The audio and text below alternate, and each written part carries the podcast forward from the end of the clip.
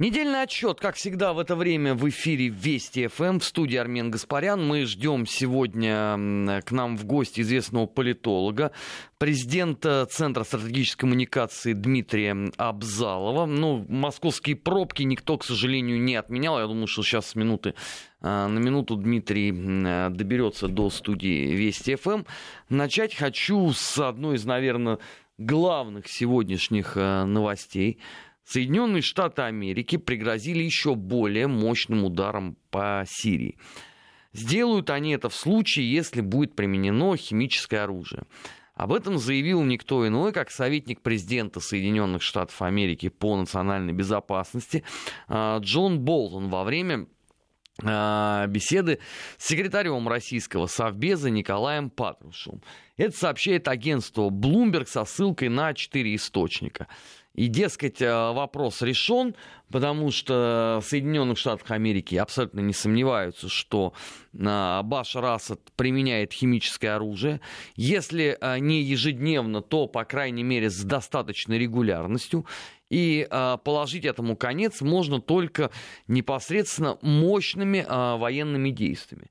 Ну, разумеется, сразу после того, как это заявление выдало агентство Bloomberg, как оно было перепечатано там десятками, э, сотнями и тысячами а, новостных э, ресурсов. А, в Соединенных Штатах заговорили о том, что они вообще никогда и даже и не откладывали в долгую вопрос Сирии. А, правительство Асада им категорически не нравится. Бороться они будут, но при этом прошлые примеры применения химического оружия как-то оказались э, невероятно неубедительны. Э, больше того, сшиты были э, белыми нитками. И всякий раз, когда это происходило, казалось, что ну, Вашингтон должен все-таки обратить внимание на то, что доказательная база, ну, если не на две ноги хромает, то на одну так точно, и при этом идущий должен опираться на тросточку. Но нет, есть желание повоевать в Сирии. Есть э, политическая решимость, э, вот в частности э, Болтон об этом э, заявляет. Есть, конечно, и никуда от этого не деться, лобби в Конгрессе Соединенных Штатов Америки. Ну, э, в частности, э, Грэм, например, тот же самый, неоднократно делал э, заявление по этому поводу. Или сенатор Маккейн, опять же, отличался на этой ниве. Но здесь теперь, по сути, главная интрига состоит в том, когда Соединенные Штаты планируют нанести этот удар. И то, что они заговорили сегодня о том, что такие планы у них есть, если, условно, Асад применит химическое оружие, не должно же, в принципе, никого обмануть. Мы с вами прекрасно понимаем, что э, для Вашингтона это вообще не вопрос. После того, что происходило в Ираке, после того, что происходило в Ливии, даже после того, что происходило в той же самой Сирии, нету ни малейшего сомнения, что условно завтра появится очередная какая-нибудь закавычено сейчас говорю, очередная э, сирийская девочка, 7 лет от роду, которая на великолепнейшем оксфордском английском причем уровня даже посерьезнее, чем у Вильяма нашего Шекспира, напишет, что она пала жертвой химического оружия, которое применил непосредственно против нее лично Башар Асад. И с точки зрения той политики, которую позволяют себе сегодня Соединенные Штаты Америки по отношению к Сирии, совершенно очевидно, что этому будет вполне себе достаточно для нанесения очередного ракетного удара по э, республике. При этом, опять же, в свойственной э, сегодня Соединенным Штатам традиции, как всегда, вероятным образом обойдутся без всякой санкции Совета Безопасности ООН, или же, опять же, в их традиции выйдет представитель Соединенных Штатов и скажет, у вас есть, друзья, два варианта. Либо вы голосуете за э, нас, либо вы являетесь предателями. И понятное дело, что подавляющее большинство стран, которые в той или иной степени являются сателлитами э, Соединенных Штатов. Решение будет принято поддержать. Никто ничего э, разбирать не будет. Печать в ближайшие потом 2-3 дня создаст э, необходимый психологический форум. Опять нам расскажут про ужасы, которые происходят в Сирии. Нам в очередной раз поведают массу историй о том, что это все потому, что существует Россия, которая мешает а, продвижению и закреплению демократии в разных странах. И надо еще каким-то образом параллельно а, решать а, вопрос с Россией. И мы с вами прекрасно понимаем, почему так.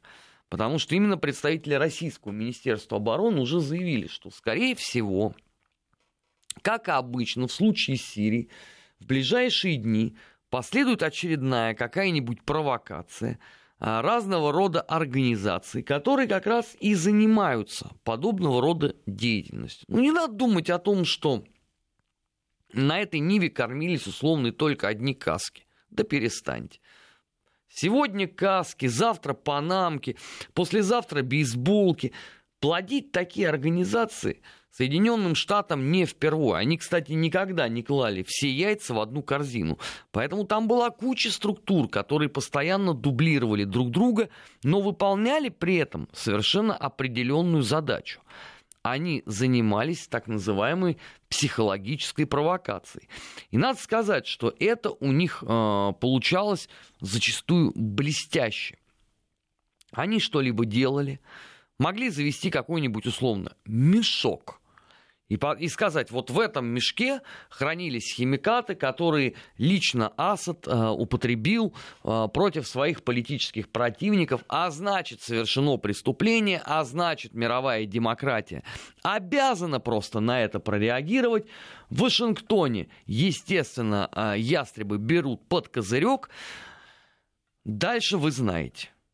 Теперь вот вопрос. Соединенные Штаты анонсировали новый удар по Сирии. Я напомню, что предыдущий был 14 э, апреля, когда э, США, Великобритания и Франция нанесли ракетные удары по правительственным объектам в Сирии.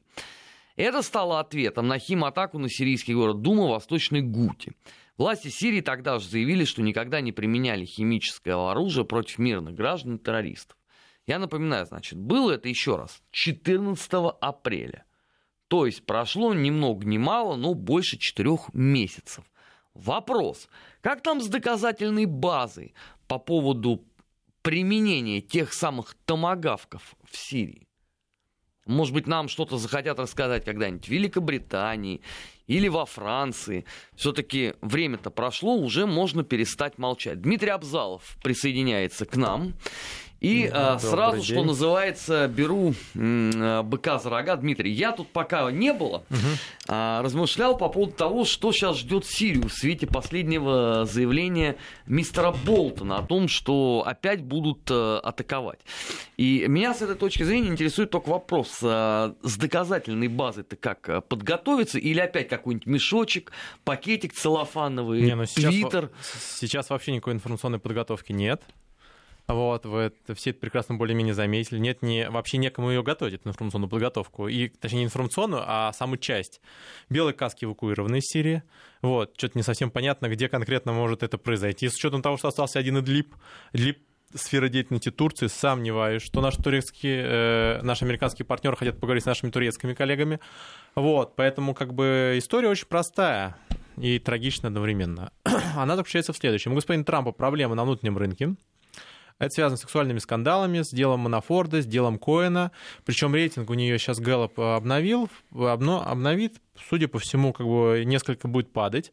Сейчас закончатся основные праймерис у нас, вот, включая Флориду, очень значимый штат для Трампа. Вот.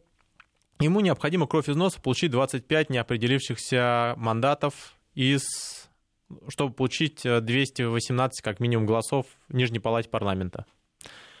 А, там всего 435, вот, банальная математика подсказывает, 218 это большинство.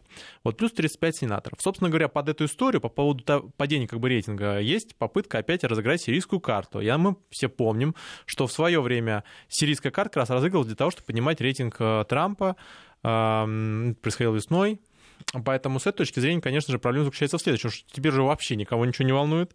Вот, сейчас главное, что творится на внутренних рынках. Причем самое интересное, что это будет МЭ, в принципе, выгодно, потому что МЭ сейчас будет а, вес осенью, в сентябре, вот им недоверие, скорее всего, им будут пытаться, пытаться снести, а, вынести из колес а в парламенте Великобритании, там сейчас закончится каникулы, то есть отличная история, связанная с тем, что если у вас падает, рейтинг, попытайтесь атаковать какую-нибудь страну. Вот, в данном случае как бы Сирию, а с учетом того, что Сирия более-менее ситуация стабилизировалась, южная территория, э, юго-запад э, зафиксирован. Вот. Плюс идут сейчас переговоры по восстановлению предметной из Финляндии, из Германии, из целого ряда других стран. Вот. И на этом фоне, конечно же, бить по Сирии это, это уникальное само по себе явление. Вот, то же самое, что проводить военную кампанию в Ираке, когда вы там уже как бы правительство так плюс-минус избрали. Вот, поэтому, ну вот э, такая у нас политическая система, вот такой у нас Совет Безопасности ООН.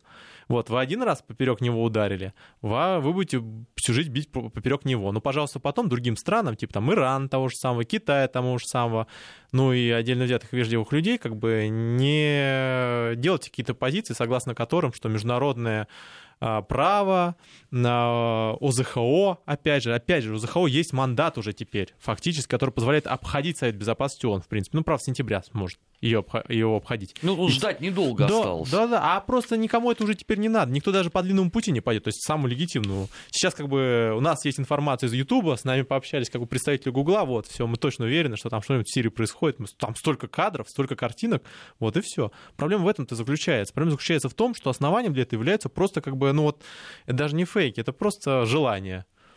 А все мы в конечном счете становимся заложниками вот этой политической составляющей. Хорошо, ну, предположим, Трамп пройдет свои промежуточные выборы.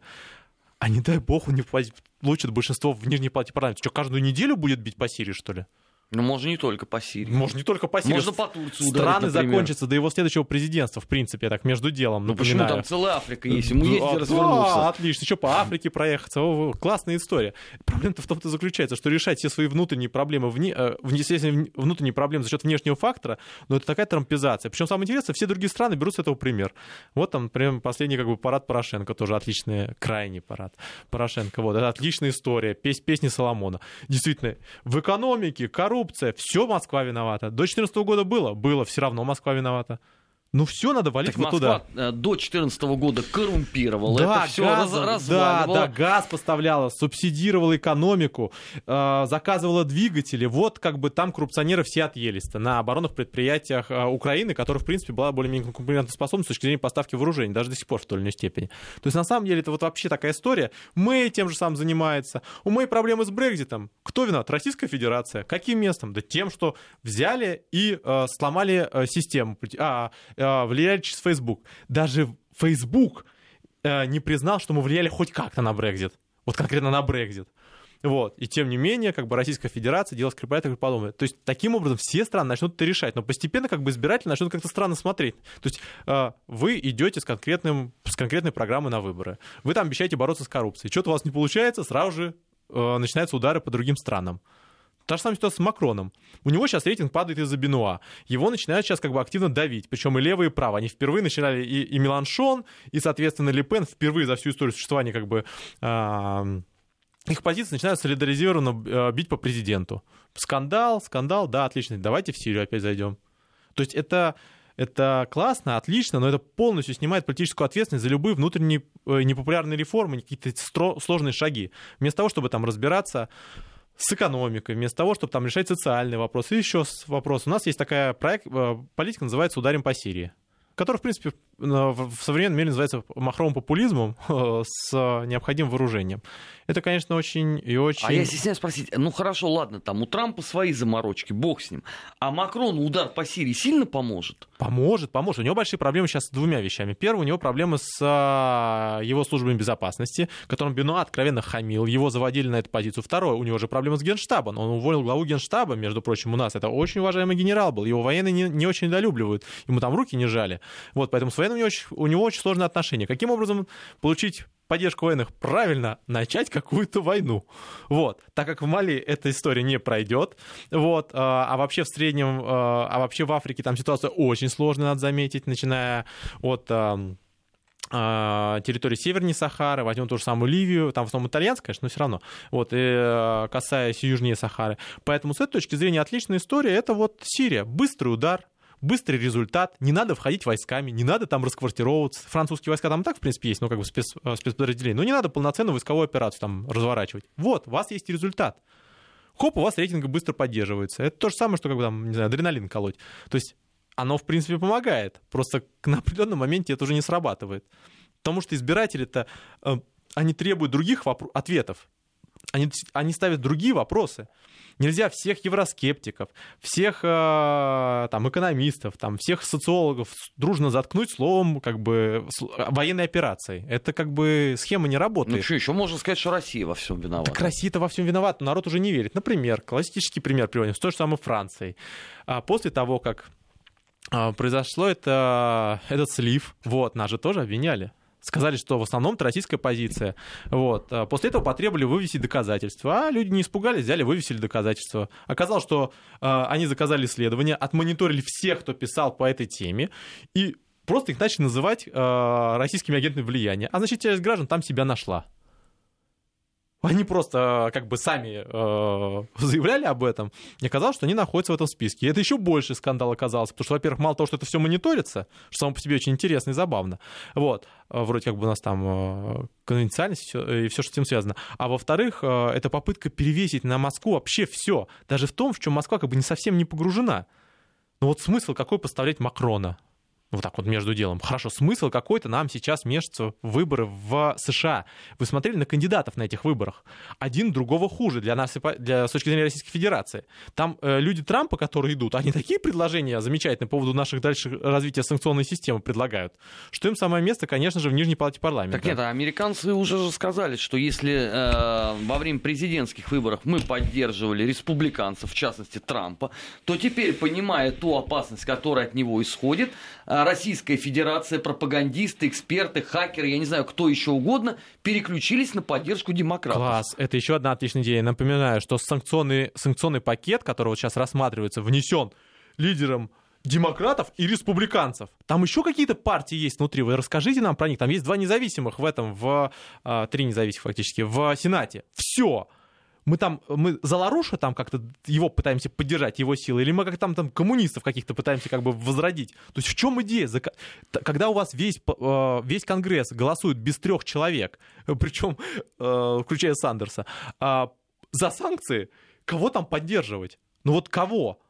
Там может быть либо хуже, либо еще хуже. На этом фоне говорить о том, что нам вот позарез надо воткнуть, в, в, вступить в эти выборы и посмотреть там э, менее, более радикальных представителей, это, это просто бессмысл с технологической точки зрения. Вот. А вот то, что как бы... Э, или то, что, например, вот мы вот всю, всю жизнь мечтаем как бы для того, чтобы Брексит э, происходил по жесткому сценарию, а не по мягкому сценарию. Вот нас на граница Северной Ирландии с Ирландией не устраивает. Но вот у нас там реально есть интересы. Мы там что там производим или перевозим? Мы там что, за, как бы, не знаю, там, у нас проблемы там с вискокурнями какими-нибудь? Нет, мы... а мы хотим просто расколоть э, а, единое британское то, то, то, объединенное королевство. То есть мы инфернальное зло, мы в принципе всем да. как бы пытаемся испортить игру, даже Конечно. при том, что к нам это никакого отношения. Ну, отлично, классно. Но это кон- концепция, которая как бы, она в принципе очень интересная. Но она рассчитана очень как бы бестолковых избирателей, надо заметить. Ну что... почему? Вот Меркель э, съездила в Грузию с биноклем, смотрела на позиции российских войск. Нет. И тональность сразу европейской печати Нет. какая? Не, вопрос даже интересно в другом. Там э, у, у южного вояжа Меркель заметили все, кроме самого важного, что он там приезжал. За газом же ездил, так между делом. Но вопрос даже не в этом. Она впервые за всю историю существования вот всех этих визитов и вояжей без сопровождения грузинской стороны дошла до границы. Обычно это только в сопровождении грузинской стороны. Она взяла представителя ЕС и давай дошла до границы самостоятельно, без э, целенаправленно отказавшись от э, сопровождающих. Вот это важный момент. И то, что она пытается, например, э, к Шахденизу, это месторождение, а, в Азербайджане, которое должно стать основой южного коридора газового, пытаться подключить Иран, у которого санкции в ноябре будут. Вот это важно. Потому что как бы... А она... зачем Меркель нужен Ирану, у которого будут санкции? Чтобы еще больше раздраконить отношения с Трампом? Нет, потому что Меркель необходимо искать альтернативы, в том числе по газу. Даже если мы останемся, а, падение добычи а, в Европейском Союзе будет критичным. Сейчас закрываются проекты в Голландии, у Норвегии падающая добыча. Даже если только мы будем поставляться, у них реально будут проблемы с энергоносителями. Так что Украина-то там беспокоится, конечно, зря она беспокоится особо. Есть такими темпами дело пойдет. Плюс ко всему необходимо иметь рычаг давления на «Газпром». Потому что рычаг давления на «Газпром» по принципу «мы не построим Северный поток» 2, он какой-то бестолковый с точки зрения Меркель, потому что она за него сама же биться и будет. Вот. А вот то, что мы альтернативный газ поставим, это хорошая, хорошая а карта. там он есть в таком количестве? Правильный вопрос с правильным ответом. Не, а, шаг Денис начинает работать с 2020 года. Только с 2020 года начнутся хоть какие-то поставки. А Северный поток у нас, а, по идее, до конца 2019 года должен быть введен. Как, собственно говоря, в 2020 году в январе закончится, ну, в конце 2019 фактически закончится наше замечательное отношение с украинским транзитом, судя по всему, если мы проливать не будем. Плюс ко всему, Шах-Денис очень небольшое месторождение. Там есть очень проблемы с запасами э, большим, Шах-Денис-2. Без туркменского газа и без иранского газа он в долгую работать не будет. Сейчас уже... А в Туркмении есть этот газ? Они же туда приезжали уже, европейцы, исследовали Во месторождение, пришли вот, к выводу, что его мало. Вот его, во-первых, мало, во-вторых, его Китай контрактует. В-третьих, что самое важное, вопрос, без Ирана это вообще вся схема не работает, потому что сейчас Азербайджан поставляет газ. Отлично, он даже наполовину газопроводы свои не заполняет, которые идут только в Турцию. Баку, Тбилиси, Азари, например. Вот. Вопрос-то в другом заключается, как бы это нельзя использовать как инструмент давления на Москву. Вот. А Иран, э, сами же европейские компании из этих же проектов уйдут. Вы представляете, кто добывает газ, например, там в Каспии, как активно там работает, например, BP. Как она BP будет работать, например, с какими-то проектами энергетическими, которые связаны будут с Ираном? Они сейчас шельф там не поделили, не доделили точнее. Там значительная часть энергокомпаний, которые имеют какие-то связи как бы с международными финансовыми структурами, просто не будет с Ираном работать. То есть проблема заключается в этом. А, Меркель не, нужно, не нужен реально газ. Она хочет найти аргумент для того, чтобы переговариваться с «Газпромом». Аргумент, что мы сейчас через Южный коридор возьмем и поставим, это история, которую можно продать ну, не знаю, там, деятелю культуры, но не газовику, который примерно понимает, откуда сколько, что и в каких объемах поставляется. И делать как бы хорошую мину при плохой игре, понимая, что у вас санкции с Ираном будут, у вас уже все основные компании туда вышли, включая Тоталь ваш, горячо любимый французский, или, например, BP, или Shell, или целый ряд других структур. И вместо того, э, и все это прекрасно понимают. Вот. И продавать как бы такие истории Российской Федерации, ну, как-то странно. Мы и так прекрасно понимаем, что Европа э, очень сложно будет работать с Ираном. Да она хоть 50 санкций, э, контрсанкциями защитится, проблема-то будет заключаться в другом. Ее компании ее же слушать не будут. Ну, какой-нибудь Тоталь, у которого, если что, если он отрубится от американского финансового рынка, ни одна Франция ее не спасет. Что, они франками будут платить, что ли? А где они кредиты будут брать? А как они поставляться будут? В основном вся нефть и газ продается за доллары. Так что вопрос заключается именно в этом. То есть э, у Меркель свои истории, связанные с э, этим замечательной поездкой на Кавказ, но они не связаны с поддержкой Грузии в прямом смысле этого слова. Ну, мы об этом еще сегодня проговорим э, в рамках программы «Недельный отчет». Напоминаю, что в гостях у нас президент Центра стратегических коммуникаций Дмитрий Абзалов. Сейчас мы прервемся на новости. Сразу после этого продолжим. Не переключайтесь. Недельный отчет. Подводим итоги. Анализируем главные события. 17 часов 33 минуты в Москве. Э, в эфире Вести ФМ программа НАЦ... Господи, нас вопрос. Недельный отчет. Э, у нас в гостях президент Центра стратегической коммуникации Дмитрий Абзалов. Дмитрий, мы в первой части э, услышали употребление про инфернальное зло такое по отношению к России. Санкции надо, инфернальное зло. У нас так в последнее время как-то все ближе в религиозной тематике, причем как-то ближе как бы к нижней части ее перемещается. А, сегодня просто Нью-Йорк Таймс э, с, с огромной тоской написал о том, что американские осведомители в Кремле перестали передавать информацию в Вашингтон. Они то ли разгромлены, возможно, они арестованы или даже расстреляны. Ну, и это реакция России, подлая такая отвратительная и гадкая, на дело Скрипаля. Логично. Ну, вот, я очень вот... логично. То есть взять и расстрелять в стране, в которой, напоминаю, запрещена смертная казнь, так между делом у нас мораторий, причем европейский именно мораторий пришел. Кстати говоря, этого моратория нет в США, то есть скорее, скорее есть шанс э, не расстрелять, как бы, а инъекции быть умерщвленным этим перебежником. Вот. Но да, это отличная история по поводу того, что у нас кого-то там в Кремле вот, э, из отдела Скрипалей вот, инсайдеры ушли. Это при всем при этом то, что Bloomberg каждый там, не знаю, день фактически де- делает сливы, фактически там из аппарата или еще откуда-нибудь на предмет там различных встреч. Вот, поэтому да-да-да, хорошая история, всем, все оценили. Я просто покопался специально а, в подшивочках а, и обнаружил, что в эпоху той самой первой холодной войны даже когда а, ЦРУ несло невосполнимые потери, ну, например, э, после разоблачения Адольфа Толкачева, шпиона на миллиард долларов по той эпохе, американские издания не писали о том, что у них больше нет источников информации в Москве. Потому что их не было нормально, поэтому они и писали. Вот, но просто удивительно, что они считают, что они сейчас у них есть. Вот. Просто эта проблема-то в другом. Проблема заключается в том, что есть, а, например, группа влияния, то есть их как-то не особо. Вот. Есть информационная составляющая. Вот. Но она тоже как бы... Э, но при всем при этом этом, опять же, бизнес-издания, в принципе, достаточно, так сказать, продвинуты в этом вопросе. Проблема-то в другом. Проблема непонятно, что с этим дальше делать. Вот хорошо, вот были санкции, они даже должны были как-то модерировать наше поведение. Хорошо, все смирились, не модерируют, решают все внутренние вопросы США сейчас этими санкциями. То есть я сомневаюсь, как э, экспорт урана может модерировать поведение Российской Федерации, так между делом. Ну ладно, положим. Вот. А вот как ну, оно дело пом... вкуса, а, а вот как помогает она а, конкретно урановым компаниям США, я знаю, вот конкретно. Вот. Но, наверное, там есть какая-то логика, там сидят люди, которые там, м-м, а что бы нам сейчас, давайте по урану долбанем. Ну класс, да, там по, по титану вроде нет, там после Т что идет, а про правильно, вот туда и надо бить. Проблема-то в этом и заключается, что после того, как эта система не работает, дальше все начинают решать свои вопросы. А на этом фоне вдруг появляется Нью-Йорк Таймс, говорит, а, ребята, а ради чего мы все это делали изначально? Чтобы как-то повлиять, а это в законе написано, на Украину, на Сирию, на вмешательство выборов. Вы никак не повлияли. Ну, в представлении как бы американских средств массовой информации, некоторые ее части. Хорошо, система не работает. Вот. Значит, это означает то, что реальных инструментов воздействия на Кремль нет ни информационного, ни какого-либо другого. И даже инсайдеры замолчали. То есть с этой точки зрения, это как раз проблема в том и заключается, что вещь, которую вы воспринимали как, ну, такую проблему, а на самом деле является позицией страны. Ну, вот есть позиция страны по Украине, есть позиция страны по Сирии, есть позиция страны по Европейскому Союзу. Вы, наверное, ее хотели поменять. Вы, наверное, не хотели поменять вмешательство ваше представление, а вы просто хотели ее поменять. Ну так называйте это своими именами. А когда вы пытаетесь менять позицию, то это совсем другая история. Вам просто не нравится чья-то как бы там жизненная позиция, ну, вы можете пытаться ее каким-то образом модерировать, просто это сложнее делать.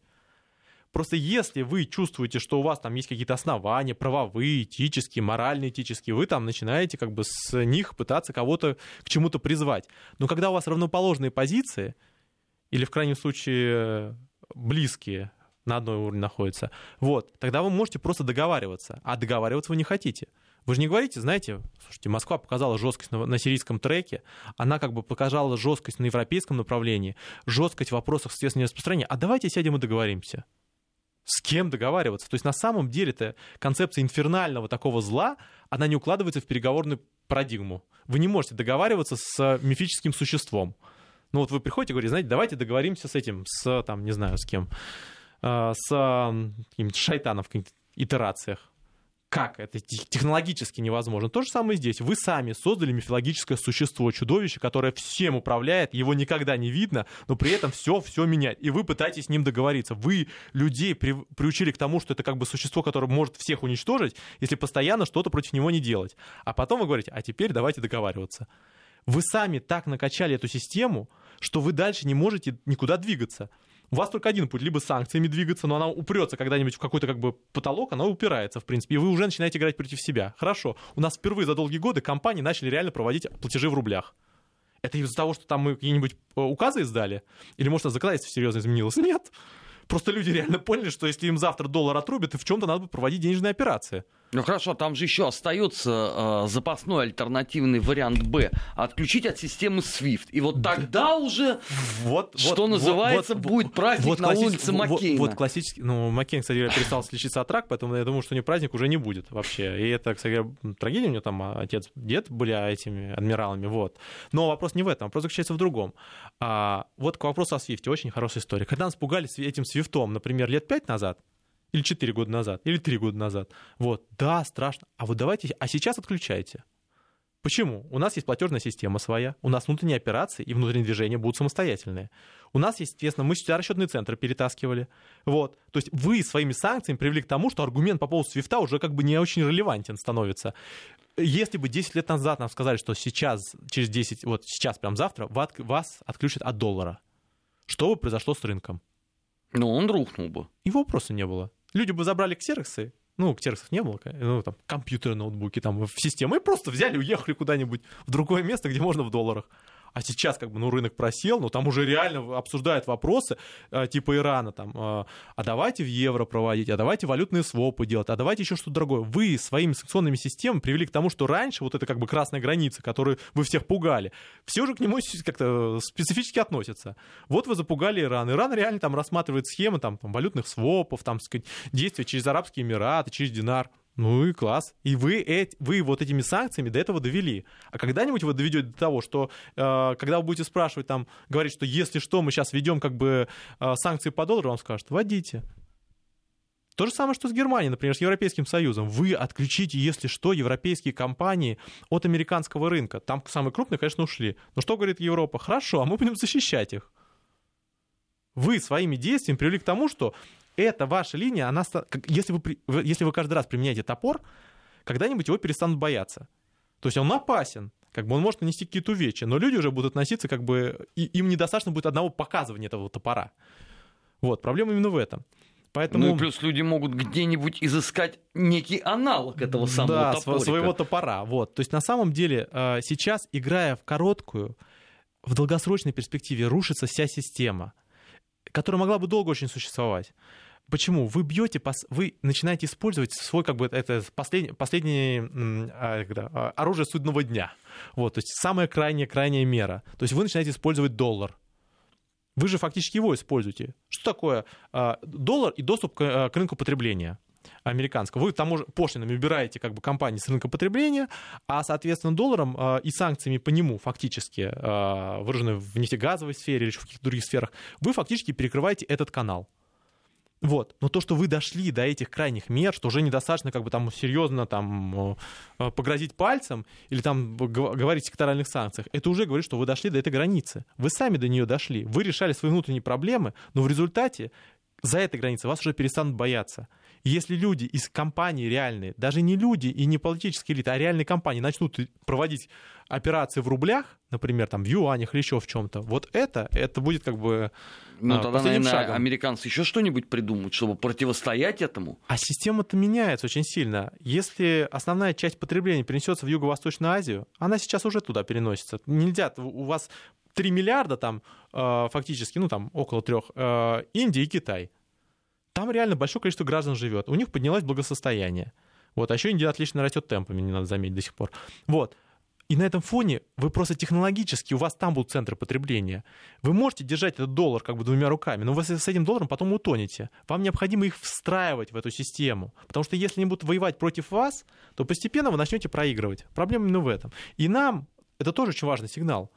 То есть мы говорили там в различных там кабинетах, например, того, что там надо, конечно, защищаться, было бы очень неплохо, там, продовольственная безопасность, отлично, классно, вот, и станки там неплохо было бы, соответственно, развивать, а потом нас просто поставили в такую пост, когда нам реально надо это делать. Вот не поговорить об этом, ну реально надо сделать, ну просто потому что там станки не поставляют. Вот вы, вы бы, как бы, понимаете, вы можете обсуждать это сколько угодно, пока вам поставляют станки, как, как лучше их там, как лучше сделать. А потом вас перестанут поставлять, и вам приходится их делать самим. Вот. Или, например, как бы минимизировать внешние компоненты. Поэтому с этой точки зрения это это очень важные действия, они приводят к тому, что не все, не все понимают их. То есть даже как бы э, самые специфические издания задаются вопросом, а какая цель конечная? Ну вот хорошо, вот через пять лет какой вы видите Российскую Федерацию? Вот вы видите ее какой? Вот вы видите ее то, так, что вот она вот реально выйдет из Сирии, там вот что там будет в Сирии тогда через эти пять лет. Просто интересно. Вот там Курдистан будет какие-то элементы, или там реально будет Сирия. А под кем она будет? Она будет под Турцией, под Иорданией, под кем? Вот кто там будет реально, на ваш взгляд, может быть президентом? Какую этническую группировку он может представлять, например? Что будет с Украиной, на ваш взгляд, через пять лет? Что будет с Крымом? Что будет с другими частями? И возникает вопрос, что у вас этого видения нет, а у Российской Федерации оно есть. Вы можете к нему по-разному относиться. Ну, Она это может и не есть устраивать. инфернальное зло, Да. которое все знает, все предвидит и всем Просто, грозит. просто зло, у которого есть свое видение будущего, это прекрасно. Потому что зло, смысл зла заключается в том, что оно как бы, оно как бы ситуационно, оно постоянно находится, у него нет как бы стратегических планов там по захвату чего бы то ни было. Дмитрий, мы сейчас прервемся на выпуск э, новостей погоды, прогнозы, и после этого продолжим с этого же места, не переключайтесь. Недельный отчет. Подводим итоги. Анализируем главные события. 17 часов 47 минут в Москве. В гостях у недельного отчета президент Центра стратегических э, коммуникаций Дмитрий Абзалов. Мы сегодня так вот э, краем буквально зацепили Украину. У них же большое торжество. В очередной Да. раз остаточная прощевай прозвучала. Нет, это одно из самых радикальных, на самом деле, парадов, которое было одно из самых радикальных заявлений Порошенко, что лишь нас нам доказывает, что президентская кампания началась на этой неделе. Нормальная такая президентская Ну кампания. как, она успешно началась? С таким рейтингом? Ну, схема следующая. А, Все более-менее технологи понимают, что Порошенко второй тур, э, э, первый, первый тур не выиграет. Ну, то есть, как бы будет второй тур в любом случае. Это понятно. Какие у него варианты есть? Исходя из этого, понятно его поведение. А, У него есть несколько вариантов. Лучше для него, но маловероятно, что против него был выставлен какой-нибудь представитель Юго-Востока. Это Медведчук, например. Ну, вряд ли пойдет, конечно. Просто такой, и это будет очень сложно. Вот, он должен показать второй результат, и вот на фоне этого, как бы, э, Порошенко будет отлично отыгрывать, как бы, вот это нации против руки Москвы. Но пока что с большой долей вероятности против него хоть Тимошенко у которой рейтинг сейчас выше. Она садится на антикоррупционную тему, рост тарифов ЖКХ, экономика, сложные темы, то есть как бы отлично заходит. Вот. И уже технологи э, прогнозируют, что будет, если вы, выйдет Тимошенко. С Тимошенко бодаться на, межна... на внутренней повестке бессмысленно. Потому что как бы коррупционная составляющая, она себя лучше чувствует на улице, и так далее и тому подобное. Плюс ко всему Порошенко там есть груз там нескольких миллиардов, который как бы тянет его. Вот там история с Мальдивами, с, с испанской дачей, это добиваться бессмысленно. Необходимо а, быть радикальнее Тимошенко. А это Тимошенко- возможно? Да. А Тимошенко позиционирует как руку Москвы. Вот рука Москвы, с которой договоренности были по газу, ничего, что там после этого как бы вы ее, собственно говоря, из тюрьмы и, и как бы вызволяли. Вот. А, соответственно, она придет, сдаст все Путину и так и подобное. Вот такой базовый сценарий. Самое сложное, если там За- Захарчук, э, э, если эм, эта схема будет переиграна немного. То есть поэтому на этом фоне Порошенко и начинает радикализировать свою повестку. Он ее радикализирует. Он там объявляет о том, что Москва, о том, что там землетрясение, то есть его там заявление, вообще цитата э, и, правда, ошибка в песне отдельно взятой организации, то есть все это попытки как раз сосредоточить такого радикала, занять это место, пока туда не зашла Тимошенко. Вот, это его технологическая, его технологическая задача. Следовательно, что отсюда следует? Отсюда следует, что до марта следующего года Порошенко будет радикализировать повестку, вот, пытаясь выжечь электорат у своего основного конкурента. А это означать будет, что будут опять решать этот вопрос нами. Как обычно. Вообще мы в последнее время отличные технологи с точки зрения. Мы вообще практически во всех избирательных кампаниях участвуем, даже если мы там не участвуем. То есть мы там отлично как бы такая тема, чтобы отыграть. А, Посмотрите, например, выборы в Чехии, посмотрите выборы в Венгрии. Там вот российская история была очень интересная и тоже не заходила сильно. Вот, поэтому... Так мы и так там в, в этой повестке у Порошенко. Куда еще больше-то он собирается нас Так завести? вот, его сейчас задача уже зайти еще радикальнее сюда. Вот эта отмена а, сообщений с Российской Федерацией, причем только пас- пассажиры сообщения, грузопоток-то мы не хотим на миллиарды терять. Вот, это отказ как бы от а, символики, это радикализация, там, а, связанная с захватом а, в том числе танкеров, а, решение морской составляющей, то есть радикализация повестки такая очень жесткая, потому что это избирательная составляющая, и уж не сомневаюсь, что там вплоть до участия в мероприятиях Азова. Думаю, дойдет, если уж совсем как бы голову снесет. Вот, то есть такая как бы история, вот такая вот, смотрите, как бы я э, с, э, с вами таким образом как бы оставляя, убирая историю, связанную с политической составляющей. Но здесь важны две, технологической точки зрения, две вещи важны. Первое, не перегореть. Если ты слишком рано начинаешь жестить, жестко выставлять, то как бы к избирательной кампании тема уже затрется. Плюс ко всему, избирательная кампания в чем будет особенность? У вас де- декабрь будет, в конце декабря э, праздники, людям не интересна политика. Январь до середины э, каникулы, вот, в которые невозможно нормально агитировать, там э, блоки ставятся на это, на политическую составляющую. Ну, то есть люди как бы неинтересно. А у человека остается практически полтора месяца для того, чтобы активно закидывать вот повестку свою. То есть в конце января можно ожидать очередной войны на Донбассе. А я бы сказал, что провокации начнутся раньше, намного раньше. Внимательно посмотреть, что происходило во время, например, парада непосредственно. То есть провокации с радикальной составляющей, какие-нибудь провокации, связанные с жертвами, вот, соответственно, невинубиенными. Вот это тема, которую будет садиться Порошенко, потому что сам он в военно-политическую тему не влезет. Вот, с другой стороны, он уже перехватил контроль на непосредственно АТО, вот, а, там в, в, ВСУ, вот, они сначала сейчас будут пытаться радикалов оттуда выдавить, поэтому если вы посмотрите, последний месяц идет активная борьба между непосредственно нацбатами, ну, добробатами, а теперь же подразделениями структурными и отдельным подразделением ВСУ, они друг другом э, воюют, чтобы убрать с этой территории, а это экономически тоже очень важный рычаг, вот, э, отдельных игроков. Вот, а второе, это будет попытка дискредитировать, параллельно будет попытка дискредитировать основные политические группы.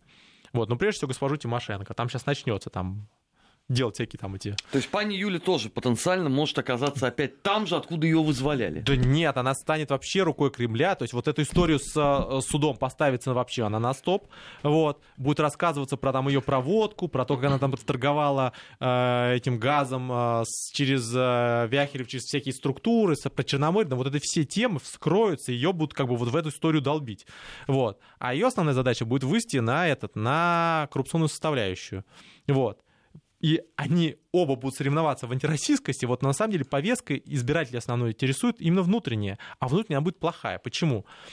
Кредит МВФ не дадут, потому что не поднимут цены по ЖКХ, не будут э, менять, ломать пенсионную систему, и целый ряд других вещей не будут делать, потому что с политической точки зрения будет садомазохизм. Вот. А, надо выплачивать денежные средства, денег нет. Нормальным составляющим. Там примерно по 9,8 миллиардов надо выплачивать уже сейчас, в этом году. Откуда деньги, если нет кредита МВФ? Э, Германия вроде обещала миллиард, а что-то как-то не идет. Вот, проблема будет... И на все это наложится еще Трамп. Он наложится опосредованно. Почему? Трамп... Сейчас же повышается ставка ФРС, она бьет по развивающим странам по валютам развивающихся стран. Ну как, гривну. Трамп вчера передал пламенные пожелания вот, молодой украинской вот, демократии. Да, только он политически одно передает, экономически он, раз, он пытается, он сейчас давит на развивающиеся страны.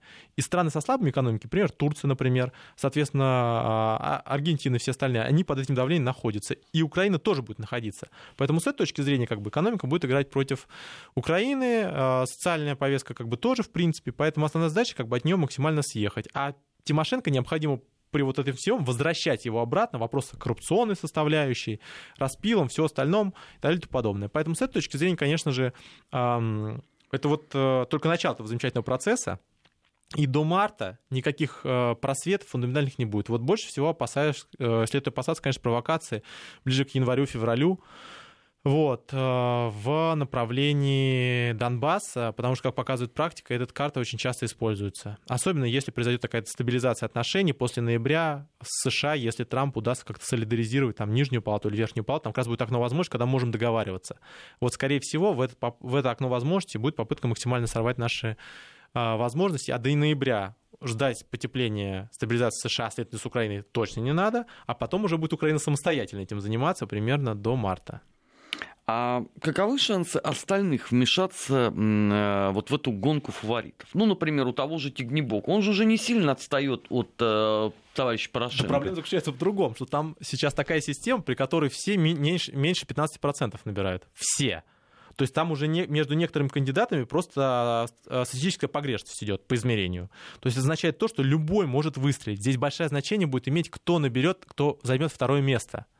Вот, потому что так они плотно все идут, электорат быстро-быстро бьется, именно, с, э, именно а, кооперация может стать очень важным. Плюс ко всему большое значение будет иметь, как будут что голосовать, потому что а, почему Порошенко, например, просто уже плюнул на юго-восток. Ну, во-первых, соответственно, Крым, э, Донбасс, э, очевидно, к этому времени не войдут в состав, и Донбасс, Донбасс тем более, да все остальные, в принципе, и этих голосов не будет, то есть 36 миллионов. А второе, а, просто будет радикализироваться повестка, будет попытка, а, условно говоря, такой Юго-Восток просто не довести до участков. Вообще весь? Не вообще весь, а, а максимально не, не показать их кандидата. Почему? Потому что в этом случае люди, которые не пришли на участки избирательные, они фактически отдадут свой голос в корзину победителя в той или иной теме, ну, проporциональное отношение будет разделяться. Поэтому с этой точки зрения его основная, он уже, он даже вот повестку не гребет вот в эту сторону, то есть там никаких заявлений, там каких-то статусов, ничего вот этого не будет. Вот, будет очень радикальная повестка. А дальше там будет очень много разных радикальных игроков, которые будут играть на этом поле и договариваться потом с Порошенко, за что они продают свой ресурс. Типа, например, Лешко, типа там всех остальных радикалов, там же их вагоны. Вот, они все будут там высказываться, высказываться, надеясь договориться. Вот это будет как бы большая такая как бы карусель. Но в целом, в целом, а, новые лица могут очень серьезно усилить эм, спутать карты, потому что второе место очень близко находится, и как оно выстроится, вопрос очень не открытый. Плюс ко всему здесь вопрос еще координации. Если Юле удастся договориться с отдельно взятыми игроками а, по голосованию, то она очень серьезно может пройти. Тогда в этом случае во втором туре мы можем э, столкнуться с референдумным видом голосования. То есть там поддержка, не поддержка линии Порошенко. Если правильно развернуть ситуацию, то это может достаточно серьезным оказаться. И очень большое значение будет иметь сигналы с внешней стороны. Сейчас же все борются за внешнюю сторону, в том числе, что тут Болтон-то забыл-то на параде? Он что, у нас там военнослужащий какой-то? Он, может, там, соответственно, на танке приехал или еще что такое? Что там Польша прошла в составе трех человек? Не, четыре вот. вроде. Да, четвертый, один знаменосец. Да. Вот, а, соответственно, это что, как бы реально такое военное подразделение, четыре человека в случае чего как перейдут границу будут защищать? Нет, это вопрос показать вот эту международную составляющую, международную поддержку. Вот это самый важный фактор. Сейчас идет борьба за внешний контур в том числе, а пока что он как бы не реагирует, потому что у них свои внутренние выборы, как бы США не до этого. Вот. И вот это, э, этот сигнал тоже будет крайне важен. То есть насколько можно будет давить Тимошенко, например, или будет какая-то граница, типа Саакашвили, за которую как бы там нельзя будет заходить. Вот. Или же может быть, ее как-то от, от, а, отлучить от избирательной составляющей, например. Ну, просто как бы там по... Ее же пытаются сейчас... По... Э, там есть закладки, связанные с тем, что там она налоговый резидент Германии, поэтому как бы на этом основании можно ее ограничить в правах и тому подобное.